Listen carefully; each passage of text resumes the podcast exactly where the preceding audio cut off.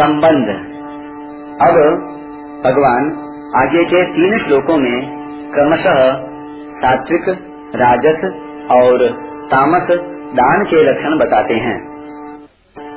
दातव्यमिति यदानम् दीयतेनुपकारिणे, देशे काले च पात्रे च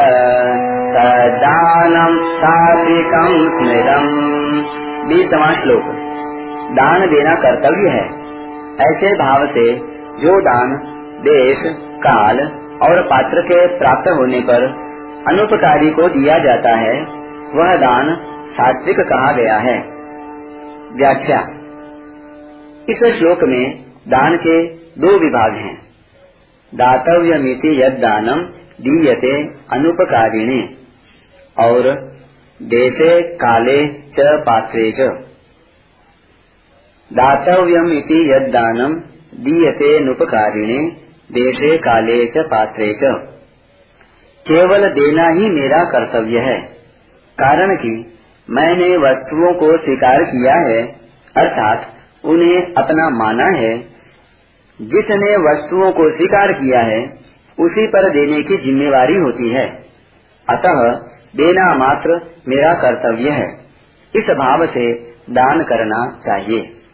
उसका यहाँ क्या फल होगा और परलोक में क्या फल होगा, यह भाव बिल्कुल नहीं होना चाहिए। दातव्य का तात्पर्य ही त्याग में है। अब किसको दिया जाए? तो कहते हैं दिए अनुपकारिणी। अर्थात, जिसने पहले कभी हमारा उपकार किया ही नहीं, अभी भी उपकार नहीं करता है। और आगे हमारा उपकार करेगा, ऐसी संभावना भी नहीं है। ऐसे अनुपकारी को निष्काम भाव से देना चाहिए। इसका तात्पर्य यह नहीं है कि जिसने हमारा उपकार किया है, उसको न दे। प्रत्युत, जिसने हमारा उपकार किया है, उसे देने में दान न माने। कारण कि केवल देने मात्र से सच्चे उपकार का बदला नहीं चुकाया जा सकता। अतः उपकारी की भी अवश्य सेवा सहायता करनी चाहिए। पर उसको दान में भर्ती नहीं करना चाहिए। उपकार की आशा रखकर देने से वह दान राजसी हो जाता है। देशे काले च पात्रे च। पदों के दो अर्थ होते हैं। यहाँ देश, काल और पात्र। तीनों में यश्च भावे न भाव लक्षणम इस सूत्र से सप्तमी की गई है। जिस देश में जो चीज़ नहीं है और उस चीज़ की आवश्यकता है, उस देश में वह चीज़ देना। जिस समय जिस चीज़ की आवश्यकता है, उस समय वह चीज़ देना। और जिसके पास जो चीज़ नहीं है और उसकी आवश्यकता है, उस अभावग्रस्त को वह चीज़ देना।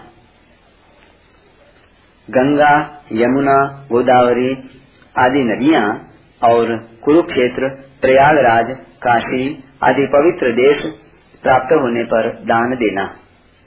अमावस्या, पूर्णिमा, व्यतिपात, अक्षय तृतीया, संक्रांति आदि पवित्र काल प्राप्त होने पर दान देना।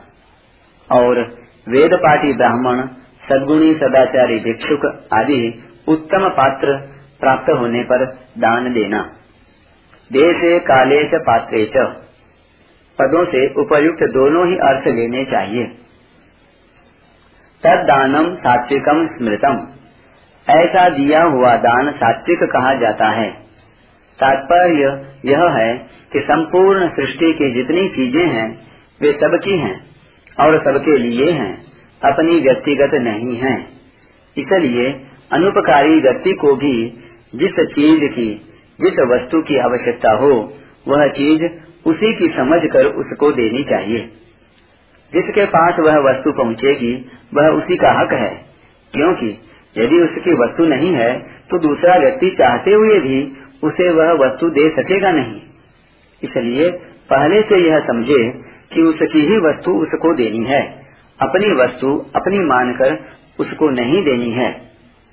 तात्पर्य यह है कि जो वस्तु अपनी नहीं है और अपने पास है, अर्थात उसको हमने अपनी मान रखी है, उस वस्तु को अपनी न मानने के लिए उसकी समझ कर उसी को देनी है। इस प्रकार जिस दान को देने से वस्तु, फल और क्रिया के साथ अपना संबंध विच्छेद होता है, वह दान सात्विक कहा जाता है। परिशिष्ट भाव। यह सात्विक दान वास्तव में त्याग है। यह वह दान नहीं है जिसके लिए कहा गया है, एक गुना दान, सहस्र गुना पुण्य। क्योंकि उस दान से सहस्र के साथ संबंध जुड़ता है। सुपात्र दानाच भवे धनाढ़ धन प्रभावे न करोति पुण्यम। पुण्य प्रभावा सुरलोकवासी पुनर्धनाढ़ पुनरेव भोगी। कुपात्रदानाच भवे दरिद्रो दारिद्र्य दोषेण करोति पापम। पाप प्रभावान नरकम प्रयाति, पुनर्दरिद्रम पुनरेव पापी। परंतु त्याग से संबंध विच्छेद होता है। दान के बदले में कुछ पाने की कामना करने से वह राजस हो जाता है। यत्तु प्रत्युपकारार्थम। इस राजस भाव का निषेध करने के लिए यहाँ अनुपकारिणे पद आया है।